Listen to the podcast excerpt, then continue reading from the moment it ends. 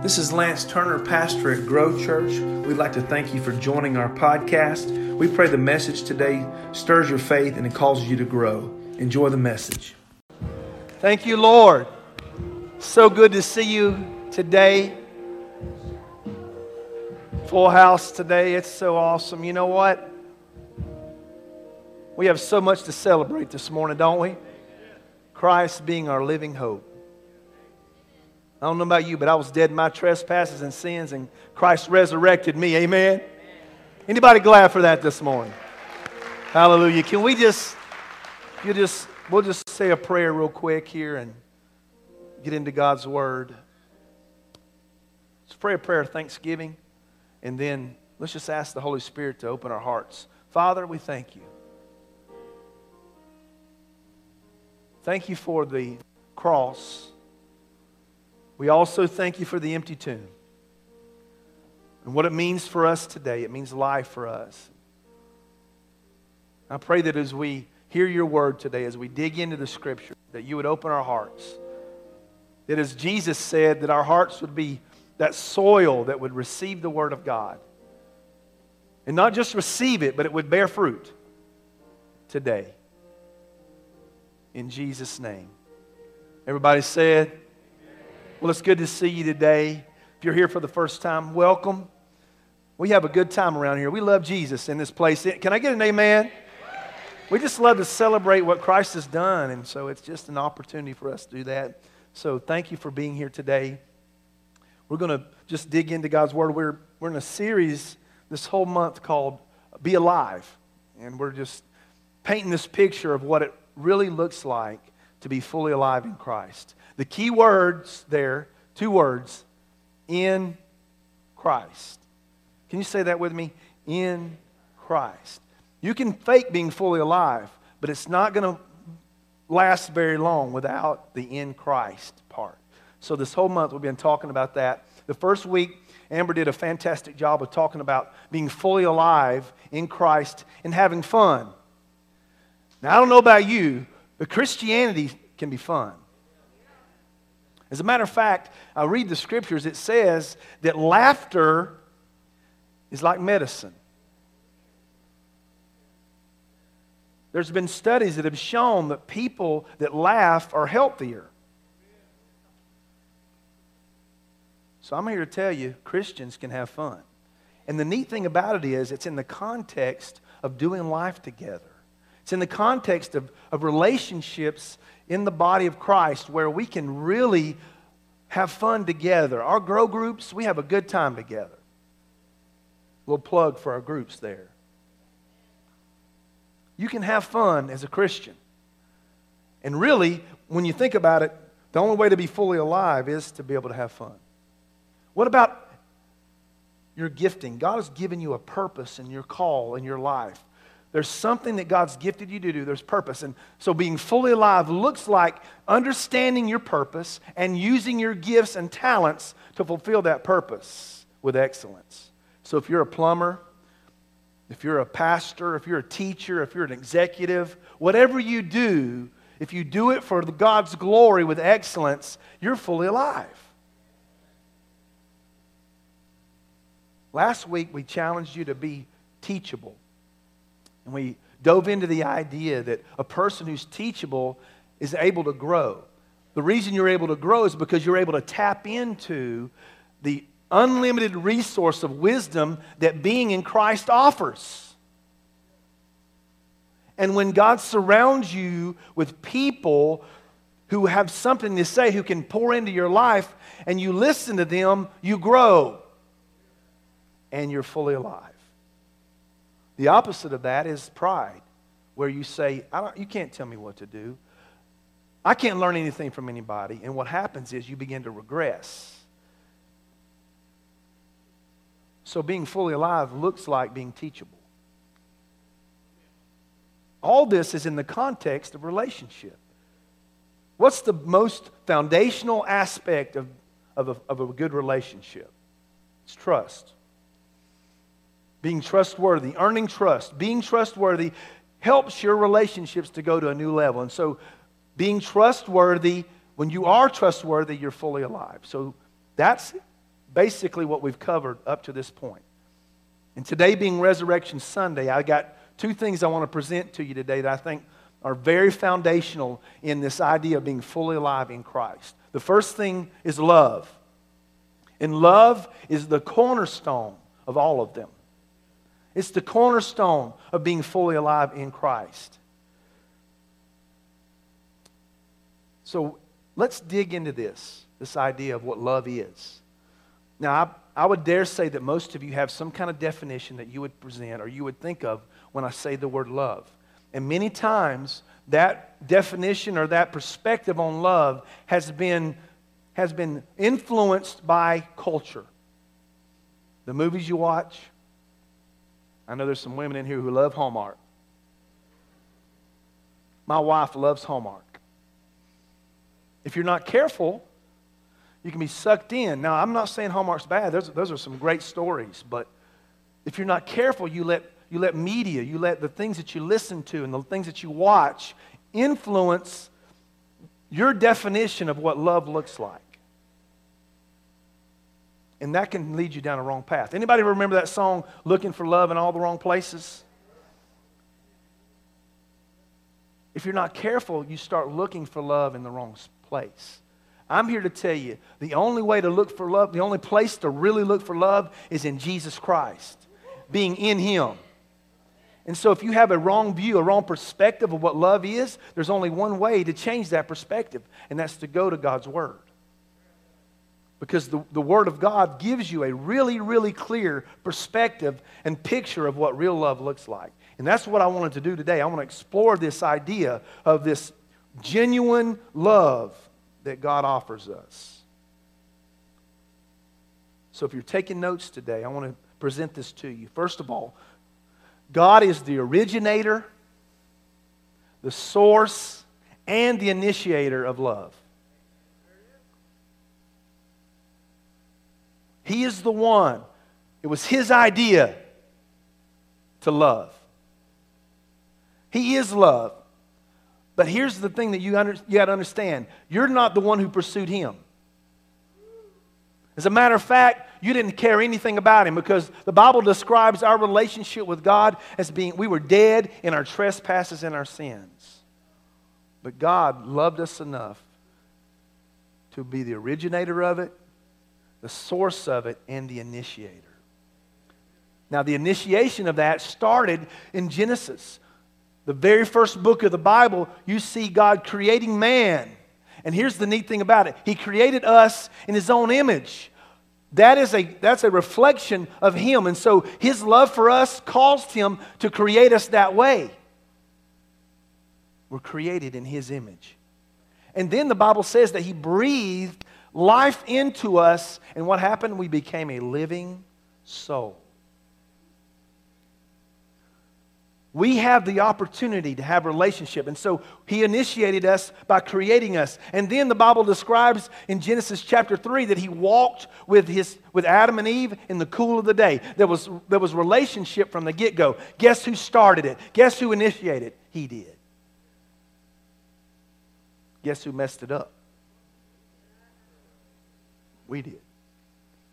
Adam and Eve, their disobedience in the garden caused this relationship to be fractured and broken. Guess what? The initiator continued to initiate. You know, you realize he could have left us to our own, own way? That would have been bad news for everybody, wouldn't it? And so here's what the Bible says in 1 John chapter 4. I want you to go with me, and you'll see this very clearly. Dear friends, let us love one another, for love comes from God. Did I mention He's the originator of love? Everyone who loves has been born of God and knows God. Now, you need to pay attention to that word know because it's a, it's a crucial word. It's not just a head knowledge of knowing God, it's a heart knowledge. You've experienced the love of God, and so you truly know Him. And then look here, verse 8, it says, Whoever does not love does not know God, because God is love. He's the source of love. He's the originator, he's the source, and he's the initiator. Well, Pastor, how do you know he's initiated? Well, look at 1 John chapter 4, verse 19. Look at this. He says, We love, why? Because he first loved us. That's huge. When you didn't care about him, when you had no inkling of wanting him, he loved you first. So he's the pursuer in the relationship. Now, I got to thinking about this as I was studying and thinking about my relationship with Lori, my wife. And when I, when I really wanted to, when, when, she, when she captured my heart, and I loved her, I wanted to be with her all the time. I would call her. I would go see her. Why? Because I loved her. What was happening? I was pursuing her. Anybody identify?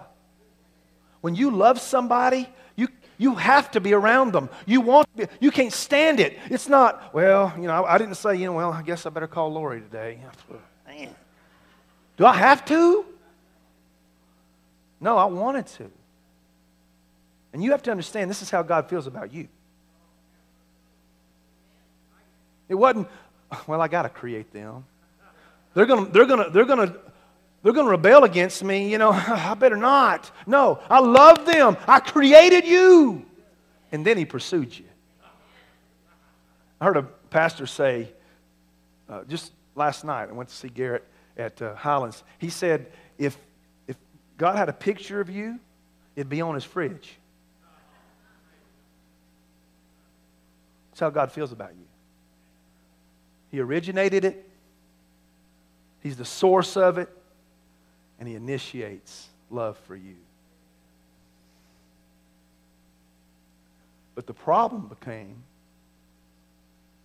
we were dead in our trespasses. We, our sin, our disobedience, we, it was broken. it was a fractured relationship. And the Ephesians that tells us, describes it very clearly, the state that we were in. Look at this. As for you, point to your neighbor and say, You. You were dead in your transgressions and sins. Whew, that's a big problem, isn't it? in which you used to live when you followed the ways of this world, of the ruler of the kingdom of the air, the Spirit who is now at work in those who are disobedient. All of us lived among them at one time, gratifying the cravings of our flesh and following its desires and thoughts. Like the rest, we were by nature deserving of wrath. Boy, we're in trouble, seemingly. God's holy. Right? Doesn't like sin. He's holy. He can't tolerate it. He can't even be in its presence. And so that was what did it. It separated us from God. But I'm here to tell you because He initiated, He wasn't going to leave you in that dead state.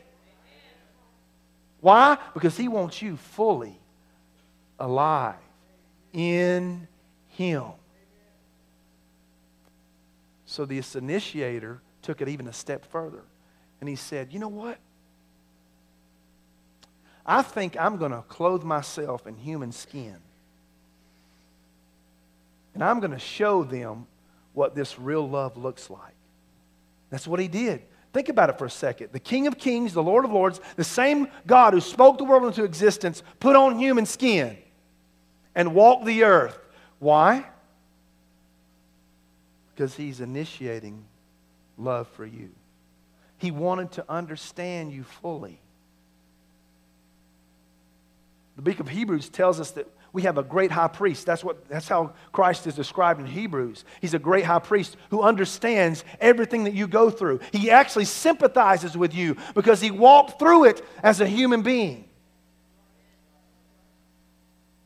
So his great love for you is demonstrated to him as, as John says in, in chapter 1, verse 14, it says, the Word, which is Christ, the Word was God, right? It says He became flesh and He made His dwelling among us. In other words, He lived among us. He tabernacled Himself with us. We have seen His glory, the glory of the one and only Son who came from the Father full of grace and truth, a foreshadow of what was about to happen. Anybody thankful for grace this morning?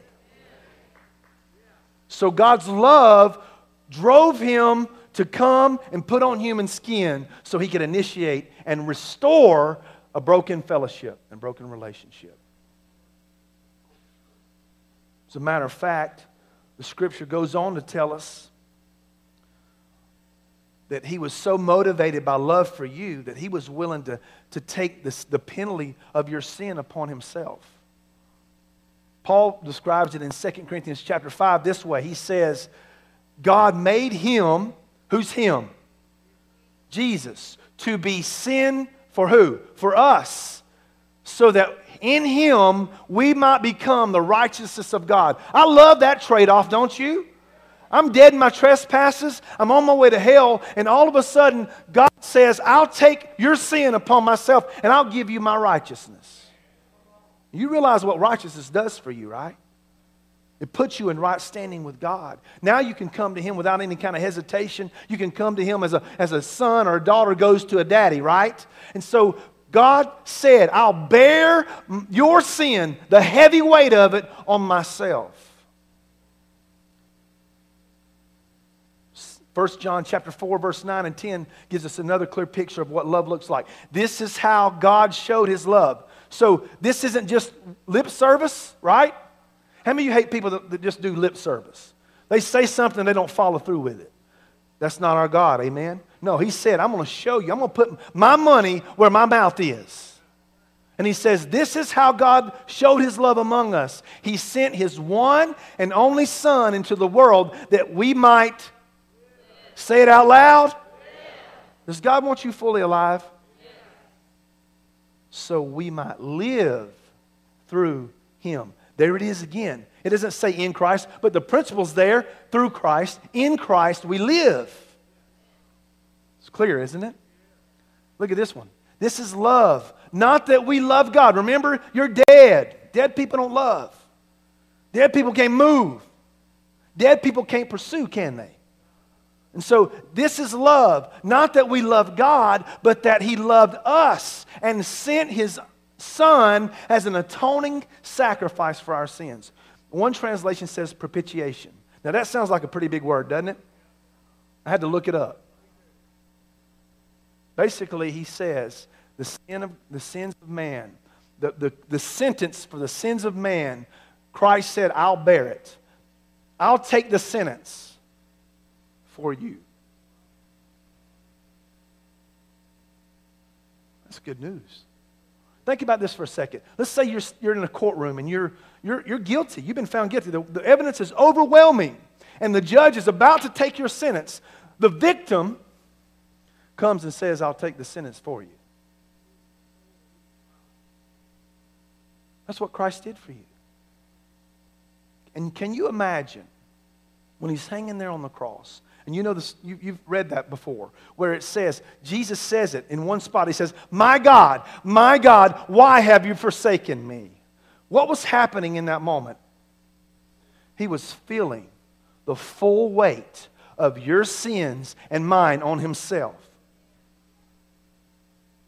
It, listen, the nails were painful. Yes, they were. The crown of thorns was painful. The beating was painful. But I'm telling you, it, wasn't, it had nothing to compare than the weight of your sins and mine on his shoulders. It was heavy, and he felt it. Why did he do that? He loved you, he pursued you.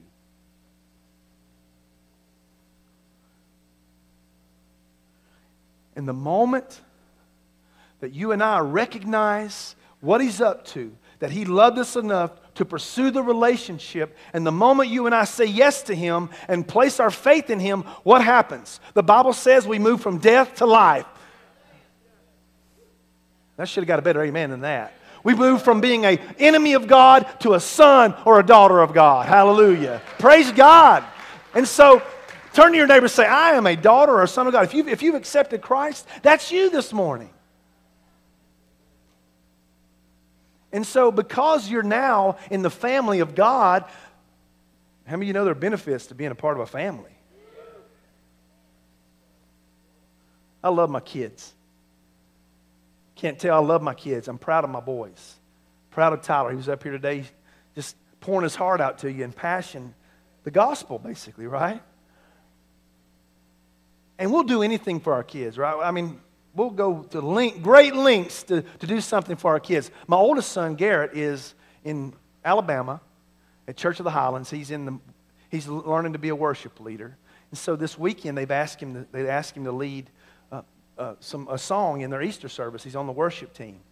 So Lori and I took it, we tracked over to Birmingham yesterday, took Tyler with us and one of his friends, Parker, and, we, and Amber went with us, and we went to see him. Now, how many parents would do all that? We were on the road almost, probably around five, five and a half hours yesterday. Why? Because I love my kid.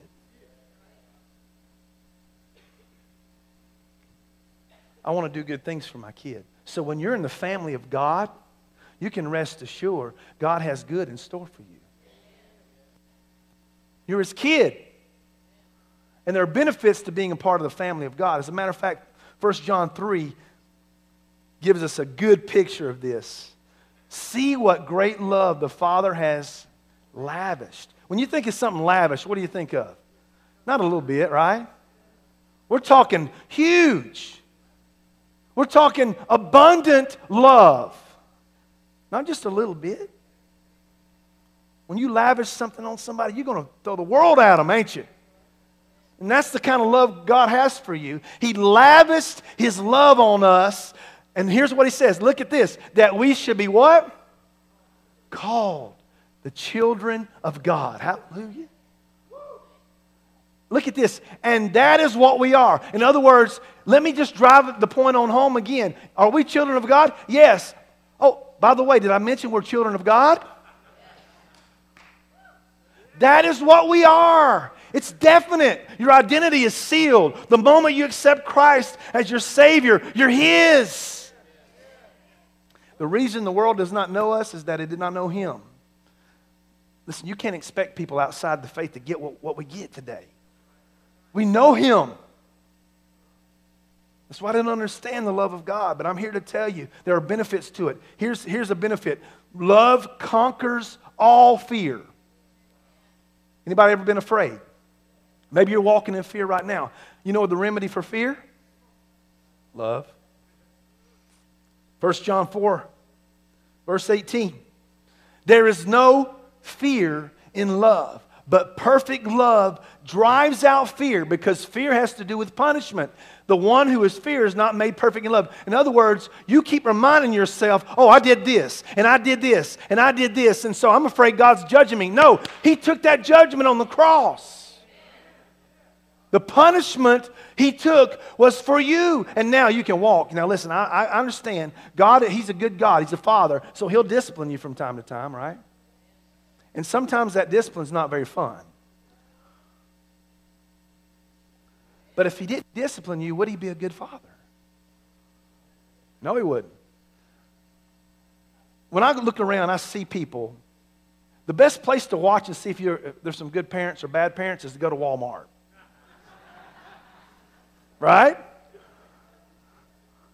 Just watch. Just, just people watch. Yeah, anybody people watch? I do.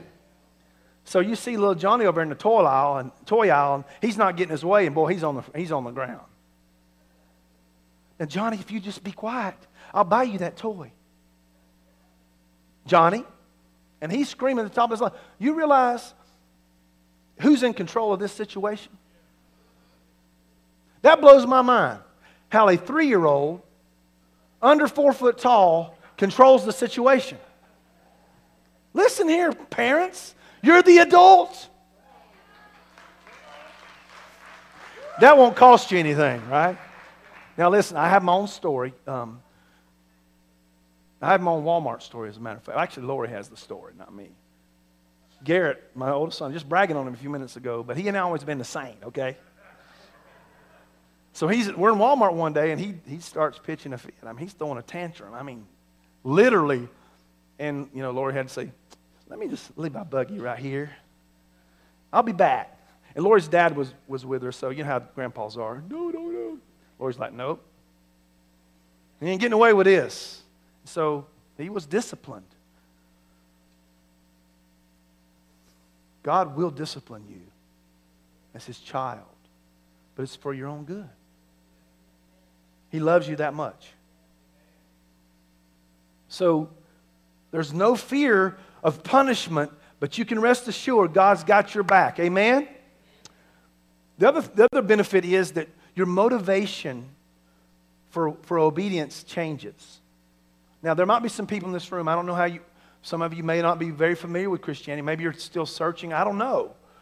And maybe your, your perspective on Christianity has been pretty bad because you, you've been taught or you felt like it was nothing but following a bunch of set of rules, right?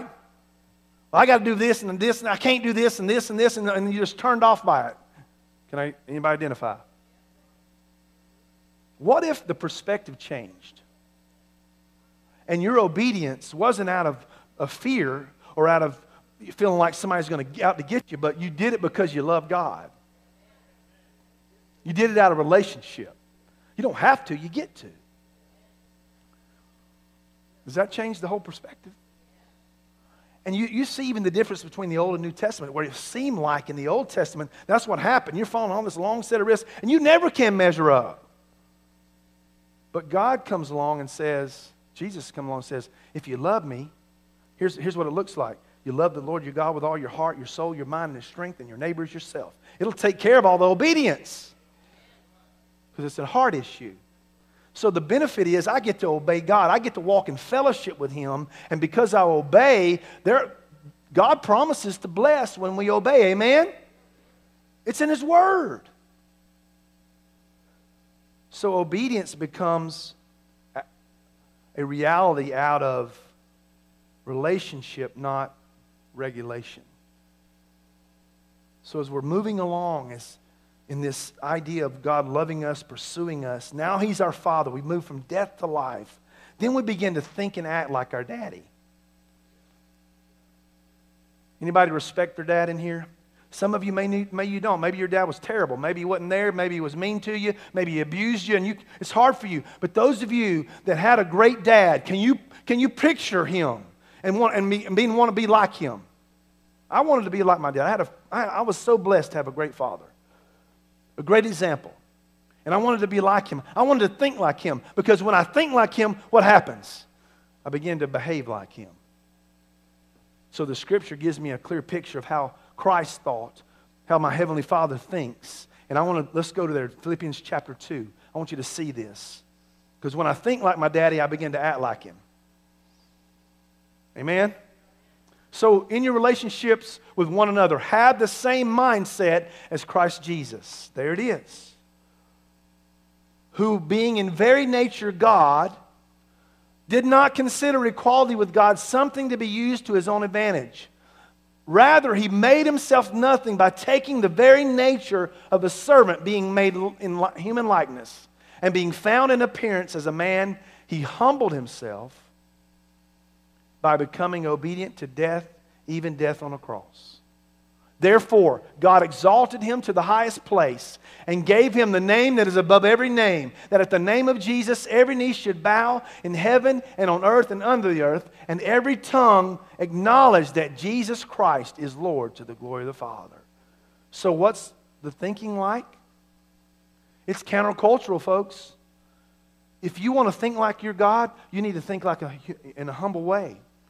Let's think like a servant. Like we're going to serve people. We're going to forget about me, me, me, me, me, me, me, right? And we're going to say, you know what? I value you. I look at you as a person created in the image of God. How can I serve you? When we do this, we begin to look a lot like our Father.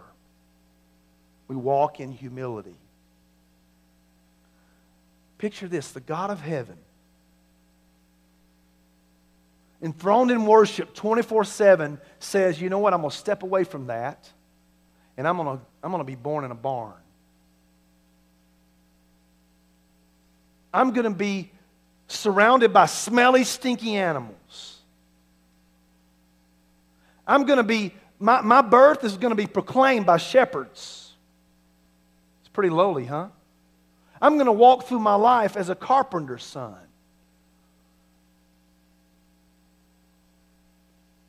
He paved the way for you and I to walk out our existence, our life as servants in humility. Giving of ourselves is the most Christ like thing that we can do. Loving others enough to serve them is Christ like. We're walking in this humility. But here's the neat thing about it. What did it say after it says he humbled himself on the cross? What happened after that? The Bible says that God exalted him and gave him a name above every name. Listen, when you serve people, when you humble yourself before God, what happened? God raises you up. So you, we're all thinking, well, you know, I want, I want greatness in my life. I want purpose in my life. And many of us have the wrong conception of that. Well, I just need to step on somebody. I just need to, maybe if I meet this person and try to connive my way, I'll get to the top. No, God says your way to the top is service. I've seen it happen. I've seen people go into a business and they, and they serve faithfully. They're, they're there on time, they do their work, they work hard. And then what happens? God says, exalts them. Anybody been there? Why? Because the way to greatness is humility. Jesus always paves the way. He's always the example of where you want to go. As we finish this up, being fully alive looks like love and humility. But none of it is possible without the empty tomb. Christ's resurrection was necessary for you to be fully alive in Christ. It sealed it. The moment the stone rolled away and he walked away, I'm telling you, you, you, the possibility, the potential to you be fully alive in Christ was made free there. It was made possible. Amen? Now that's, that's big. As a matter of fact, Paul even went even further and said, if Christ is not raised from the dead, we're all in trouble. We're all still sinners. 1 Corinthians 15, let's read it. They'll put that up there. And if Christ has not been raised, your faith is vain. In other words, we have gathered today, and it's been a waste of time if Christ didn't walk out of the tomb. Your faith is futile, and you are still in your sins. Then those who have fallen asleep in Christ are lost. Only if only in this life we have hope in Christ, we are of all people most to be pitied. Look at verse 20. But Christ has indeed been raised from the dead. Hallelujah. The first fruits of those who have fallen asleep. Did I mention Christ always leads the way? First one to walk out of the tomb. Amen. One day, the people that you know who've gone on before you, who are in Christ, they're coming out of the tomb. If God tarries enough, you'll die. And one day, you'll come out of the tomb. Amen? But He had to do it first. So the, the, the, the empty tomb is not just about a man walking out of a grave. Are you hearing me this morning?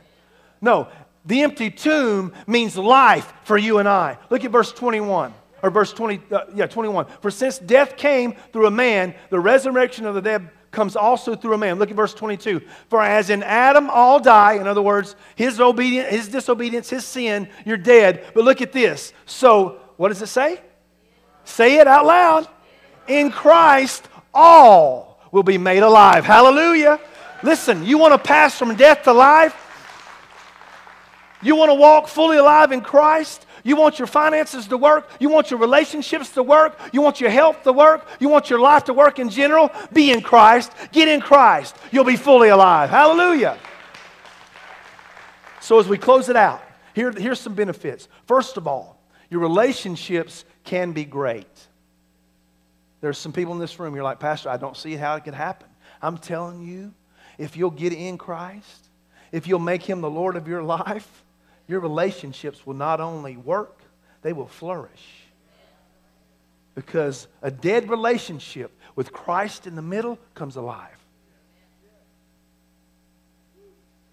Amen. What's the key? In Christ. What's the key? In Christ. Dead, alive. Dead, alive. Are you following me this morning? You're wringing your hands. I have no idea what to do. My bills are packed, uh, piling up. I got these decisions I got to make. Guess what? In Christ, there's a, a treasure trove of wisdom. So today, if you're, you need to stop fretting over that decision you're about to have to make. Stop fretting. Take it to Him. Because in Christ are the, the full riches of wisdom and knowledge death, life. You see the difference. In Christ, you were captive. I mean, before Christ, you were captive. You were dead in your trespasses and sin. Satan had you bound in chains. But after Christ, freedom. Anybody free this morning? You have broken every chain. Hallelujah. There is salvation in the name of Jesus. He breaks chains. The scripture tells us, whom the Son sets free is free indeed. In Christ. Pastor, you don't understand. I, my life is just so mundane. I'm just, I'm just surviving. You don't have to be that way. Because in life, it's full purpose. In Christ, there's full purpose. Get in Christ. Get fully alive. I guarantee you, he'll start showing you. Here's what the Bible says Ephesians chapter 3, verse 20. He wants to do exceedingly, abundantly, above all you could even dream up. That's our God this morning. Purpose from death to life. Identity, we've already talked about that. You went from being an enemy of God to a son or a daughter. Death to life. Financially. How many of you believe God wants you blessed financially? In Christ. You know what happens? You do things God's way. You follow His principles in His Word. You, you obey Him out of love. What happens? Things begin to work. Your finances begin to work. Oh, wow. If I'll save a little bit, if I'll give to the church, if I'll, if I'll give to Christ's kingdom, He'll bless me, and I guarantee you there's more to give. Why? Because I'm in Christ. My health. Isaiah 53 gives us a clear picture, right?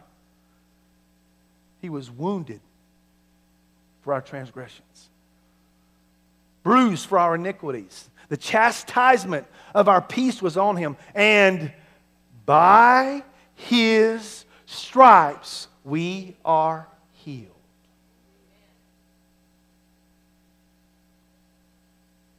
From death to life. Your life can be abundant. It can be full. As a matter of fact, John 10 10 tells us, doesn't it? The thief comes to steal, kill, and destroy.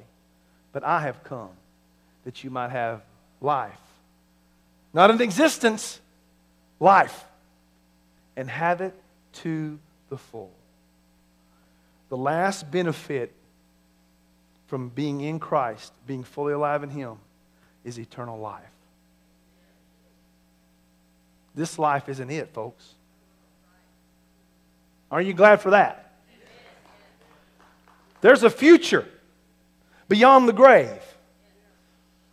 It's called eternal life. Jesus declared it very plainly in John 17, 3. He said, Let me show you what real life looks like, what being fully alive, what eternal life looks like. Now, this is eternal life that they know you. This is Christ talking, the only true God and Jesus Christ whom you have sent. What does eternal life look like? It looks like relationship. That word know in the Greek, it's called gnosko. It's a very intimate, close fellowship. It's a very relational term. As a matter of fact, it's it, it described in the Bible, it's a relationship to a husband and wife, between a husband and a wife. That's all as far as I'm going to go. You understand this? The closeness and the intimacy, the, the, the, possibility of knowing your God that closely is available to you today. That's what eternal life looks like. That's why He went to the cross. That's why He's the originator and the source and the initiator of love because He, he wants to have that kind of relationship with you. He wants you to know Him.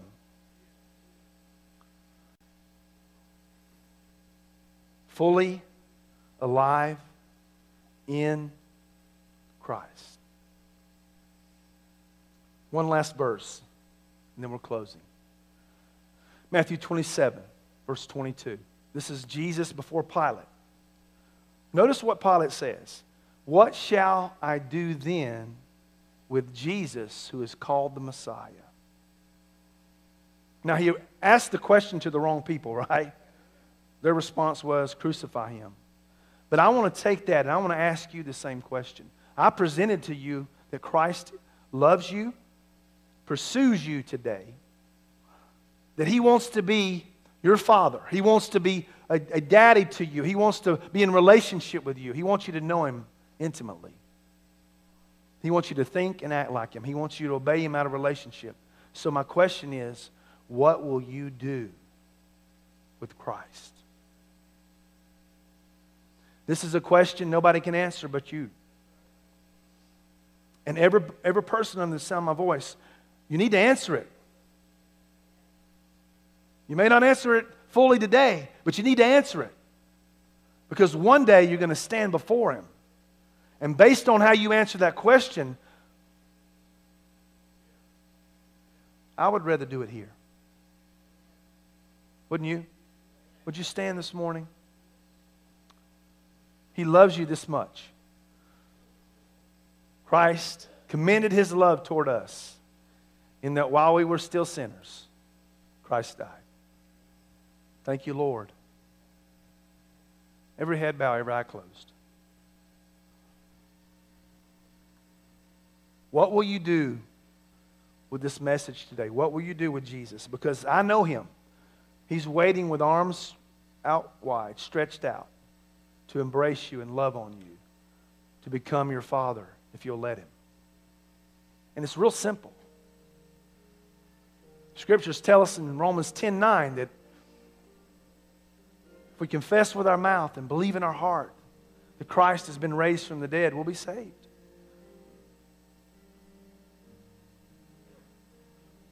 Plain and simple. What will you do with Christ this morning? If you've never Ask yourself that question, and maybe you've never come to a, relate into a relationship with Him. Today's a good day to do that. So I'm going to ask you is there anybody in this room who said, Pastor, I've never done that? I've never accepted Christ. I've never, I'm not in relationship with Him. I, I don't know Him, but I want to. If you'll just lift your hand real quick. I'm not going to embarrass you, I promise.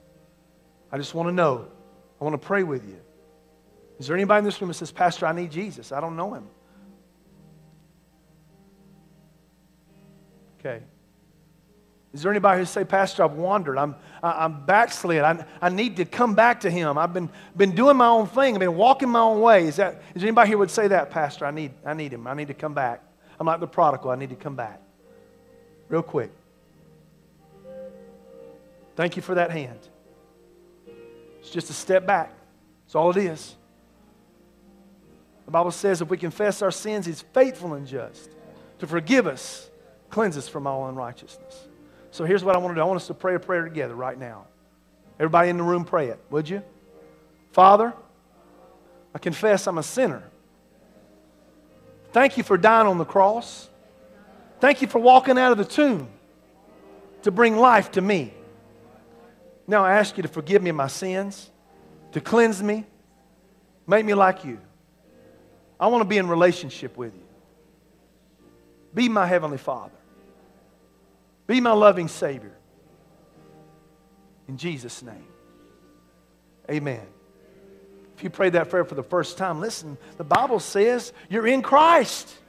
What's, what's happened? In that moment, what happened? You passed from death unto life. Is that something to celebrate this morning?